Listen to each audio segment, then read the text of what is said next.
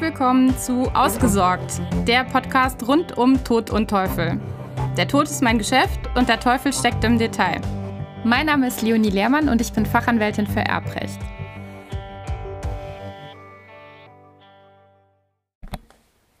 Für die heutige Folge habe ich mir Verstärkung geholt von Tobias Kuhns vom Pflegemanagement Kuhns, jetzt Livika mit Sitz in Merzig. Es soll heute um das Thema Palliativversorgung gehen. Tobias Kunz selbst übernimmt die spezielle ambulante Palliativversorgung und ist somit ein für mich hervorragender Ansprechpartner, wenn es um Fragen rund um dieses Thema geht. Daneben sind seine Hauptschwerpunkte bzw. die seines Unternehmens die Schulung, Anleitung und Beratung von Patienten mit künstlicher Ernährung, Stomaversorgung, Inkontinenzversorgung, parenterale Ernährung und Schmerztherapie. So, herzlich willkommen, Tobi. Ich freue mich, dass du heute bei mir bist. Hallo, schön, dass ich hier sein darf. Zunächst mal die ganz grundsätzliche Frage: Was versteht man denn allgemein unter Palliativversorgung?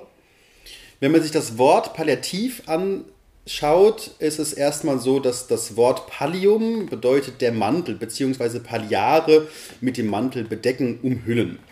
Ähm, die Palliativmedizin nach WHO, die Definition bedeutet einfach nur ähm, ist der Ansatz zur Verbesserung der Lebensqualität von Patienten und ihren Familien, die mit den Problemen konfrontiert sind, ähm, die mit einer lebensbedrohlichen Erkrankung einhergehen. Und zwar durch Vorbeugen und Lindern von Leiden, durch frühzeitiges Erkennen, gewissenhafte Einschätzung und Behandlung von Schmerzen sowie anderen belastenden Beschwerden körperlicher, psychosozialer und spiritueller Art.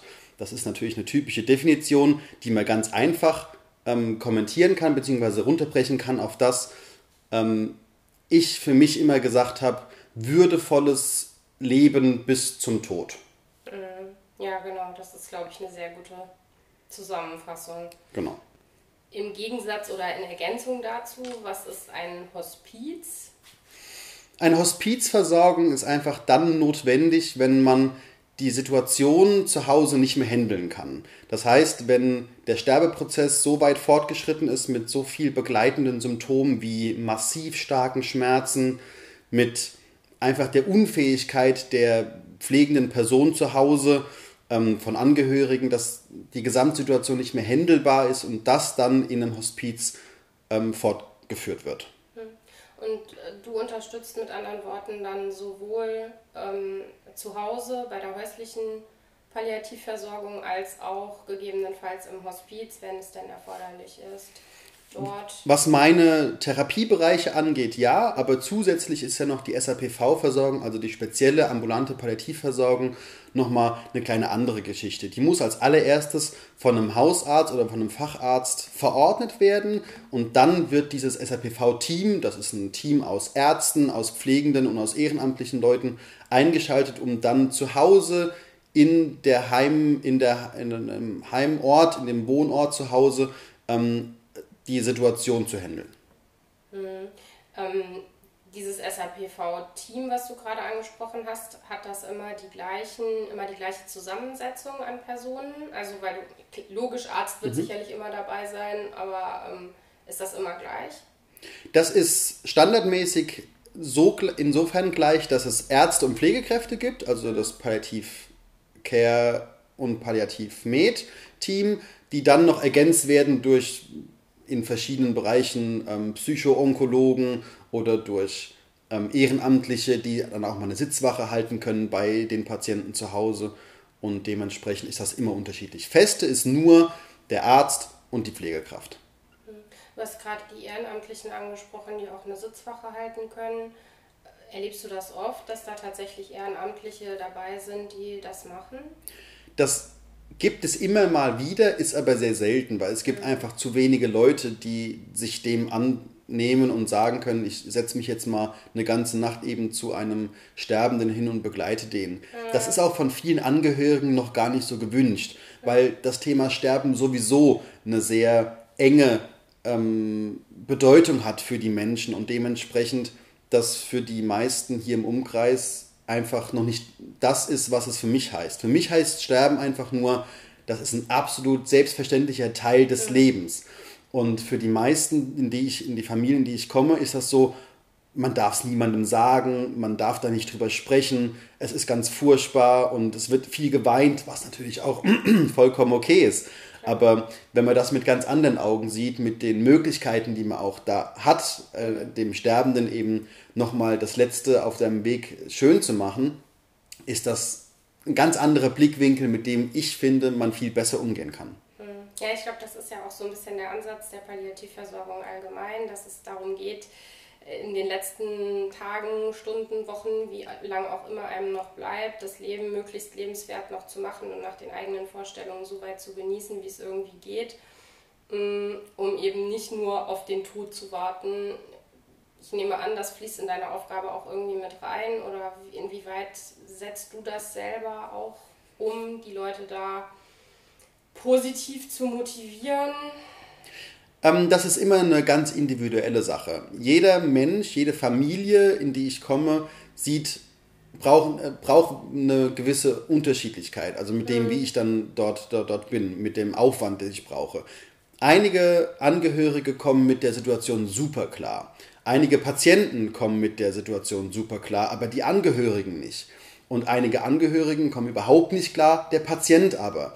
Das heißt, man muss jede neue Situation komplett neu entscheiden, was die Aufgaben sind, die ich habe und was die Leute vor Ort tatsächlich brauchen. Aus deiner Erfahrung heraus, was glaubst du, wer kommt allgemein besser zurecht, die Angehörigen oder die Sterbenden? Natürlich die Sterbenden kommen immer mhm. besser zurecht, ähm, weil es ist, wenn man denn dann mal an den Punkt angekommen ist, dass wieder zukommen, ist das ja schon oft sehr fortgeschritten. Das heißt, der, der Mensch an sich konnte ganz viel damit schon arbeiten, konnte ganz viel damit umgehen, konnte es verarbeiten und konnte damit ähm, im Klaren sein, was bei den Angehörigen ja oft viel später erst kommt. Und dementsprechend ist das ähm, Arbeiten mit den Angehörigen ein ganz wichtiger Teil unserer, unserer Arbeit. Nicht nur den Patienten, die Symptomkontrolle oder sonst irgendwas beim Patient vor Ort, sondern hauptsächlich auch eine Angehörigenarbeit, dass mhm. eben das häusliche Umfeld die ganze Situation auch tragen kann. Wie sieht denn deine Arbeit typischerweise aus? Das Schöne an der Arbeit ist, es gibt kein typischerweise. Mhm. Ich komme in eine Familie und werde ganz oft positiv erstmal begrüßt. Ganz oft aber auch negativ. Mhm. Ähm, weil sobald jemand von uns da ist, eben heißt, jetzt geht es in eine, in eine Situation, da geht es ins Finale. Das heißt, es ist nicht mehr umkehrbar. Es ist oft einfach nur, jetzt wird der Mensch sterben in der nächsten Zeit. Mhm. Was nicht immer unbedingt zutreffend ist, weil man kann keine Krankheit voraussagen. Aber die Häufigkeit sagt mir einfach, dass das, ähm, also es ist einfach so. Wenn wir kommen, in den meisten Fällen ist es so, dass dann der Patient bald sterben wird. Das heißt, es gibt sowohl positive als auch negative Erlebnisse. Und wenn ich dann in den Familien bin, versuche ich immer als allererstes die Situation aufzunehmen und die Menschen da abzuholen, wo sie sind. Das heißt, ich versuche dann nicht irgendwie ein Standard-F-Programm denen überzuträufeln, sondern sage, okay, was sind hier, was braucht ihr von mir? Es gibt die Möglichkeit, dass der Arzt einmal die Woche vorbeikommt, zweimal die Woche vorbeikommt, dreimal die Woche vorbeikommt. Es gibt die Möglichkeit, dass wir als pflegende Personen zwei, drei, viermal die Woche vorbeikommen, um vor Ort zu unterstützen. Ähm, es gibt aber auch die Möglichkeit, einfach nur als Backup da zu sein. Das heißt, den Menschen, den Patienten und auch den Angehörigen die Sicherheit zu geben, wenn was ist, kann ich jemand erreichen. Das heißt aber nicht, dass sie es machen müssen, sondern einfach nur die Möglichkeit geben, ähm, so einen Backup-Plan zu haben. Das heißt, wenn jemand ganz starke Schmerzen hat, was kann ich da tun? Einfach nur jemand anzurufen, der jetzt nicht mein Hausarzt ist, weil der Hausarzt ist von 8 bis 16 Uhr zu erreichen, oft nur kürzer. Und danach, wen kann ich da anrufen? Und dafür ist das SAPV, also die spezielle ambulante Palliativversorgung, eben eher gedacht. Das heißt, es gibt da viele verschiedene ähm, Einsatzmöglichkeiten. Also vorrangig ist aber wahrscheinlich deine Tätigkeit schon eher auf die medizinische Versorgung dann gerichtet, als darauf, irgendwie psychologische Betreuung noch zu bieten. Das ist wahrscheinlich eher so ein Nebeneffekt, oder? Ein Nebeneffekt, der aber ganz oft in den Vordergrund rückt. Mhm. Weil ganz oft merken die Menschen einfach jetzt in einem, in einem finalen Stadium, dass sie mit der Situation doch nicht umgehen können. Die Angehörigen, der Patient schon, aber die Angehörigen.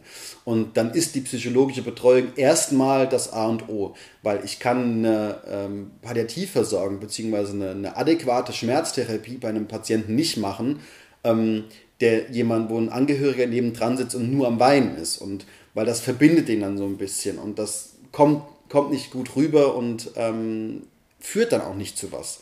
Weil wenn es den Angehörigen schlecht geht, geht es im Umkehrschluss dem Patienten natürlich auch wieder schlecht. Ja, und dementsprechend muss man schauen, dass man sowohl die medizinische, pflegerische als auch psychologische Versorgung irgendwie kombinieren kann und unter einen Hut packt. Hm. Ja, das leuchtet mir ein. Ähm, was waren oder sind denn aus deiner Sicht die zentralen Probleme bei der Palliativversorgung allgemein? Von den Problemen sind mir zwei bis drei immer wieder ähm, ganz präsent. Ähm, es fängt damit an mit der Schmerztherapie. Ich komme ganz oft in, in, in ähm, Familien, wo Patienten massive Schmerzen haben, weil der Hausarzt vor Ort ähm, sich nicht getraut hat, irgendein starkes Schmerzmittel einzusetzen. Mit der Begründung zum Beispiel, das macht ja abhängig. Wo wir vom. Das ist schon. Entschuldigung, ja. dass ich da lache, aber das ist so absurd. Absolut ja. absurd. Es ist absolut absurd. Ähm, aber das ist nicht nur selten, sondern es kommt sehr häufig vor, dass das die Begründung ist. Mhm. Ähm, wo wir natürlich vom SAPV-Team oder auch alle, die damit wirklich beruflich zu tun haben und auch viel damit arbeiten, ähm, ist es so, dass das natürlich vollkommener Schwachsinn ist. Einem, wenn man eine, an einer zu Tode führenden Erkrankung leidet, mit der man massive Schmerzen hat, ist natürlich die Abhängigkeit eine absolut sekundäre Sache.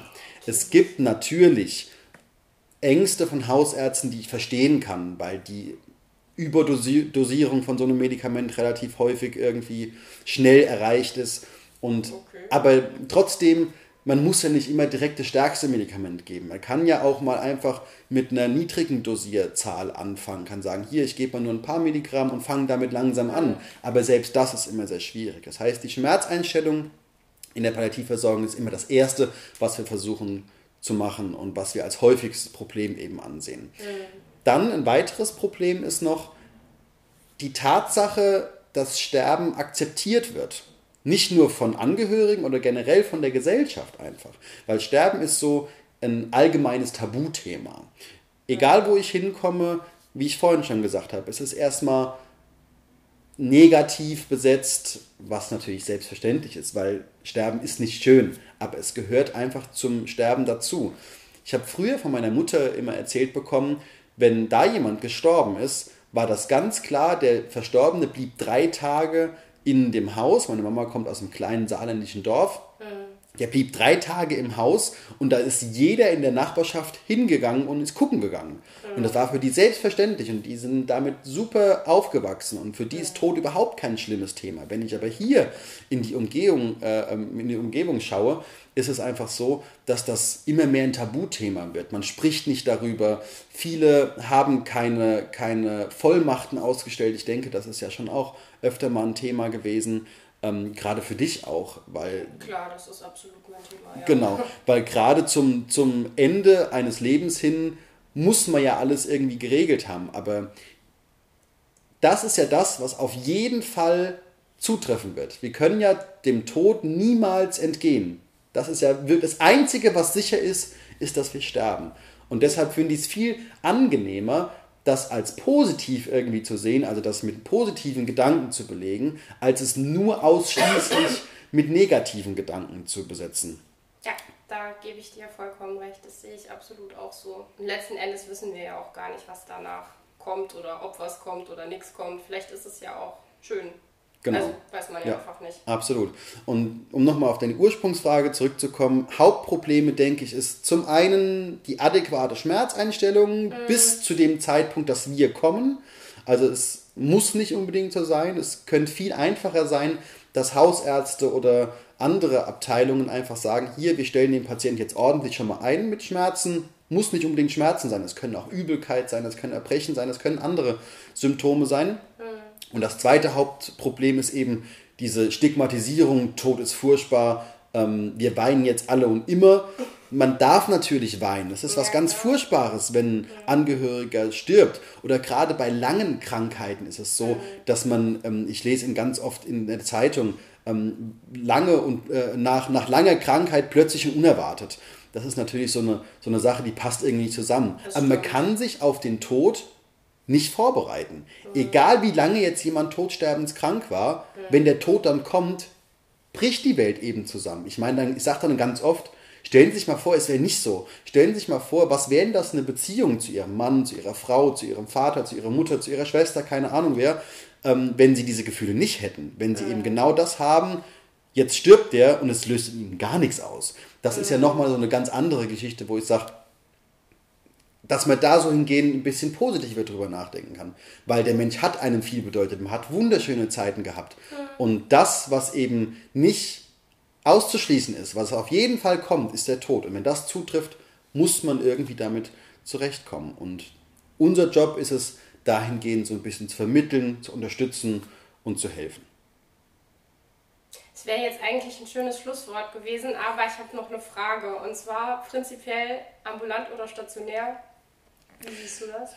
Ich für mich würde dem Ambulanten immer dem Stationären Vorlieb nehmen, einfach mhm. nur deshalb, weil ähm, meine Familie unglaublich offen in dieser ganzen Sache ist. Meine mhm. Mutter arbeitet auch in dem Bereich, die ist auch im SAPV äh, tätig mhm. ähm, und alle sind irgendwie, ist es immer ein Thema gewesen, dass ich genau weiß, wenn ich heute irgendwas hätte und wenn ich jetzt heute an einer zum Tode führenden Erkrankung leiden würde, ich genau weiß, dass ich hervorragend zu Hause ähm, aufgehoben wäre. Mhm.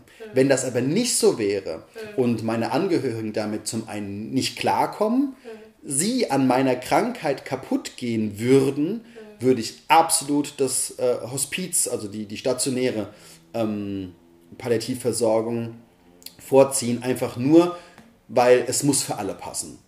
Es darf nicht nur der Mensch irgendwie, der an, an der zu Tode führenden Erkrankung leidet, im Mittelpunkt stehen, sondern es müssen alle auf gleicher Ebene stehen.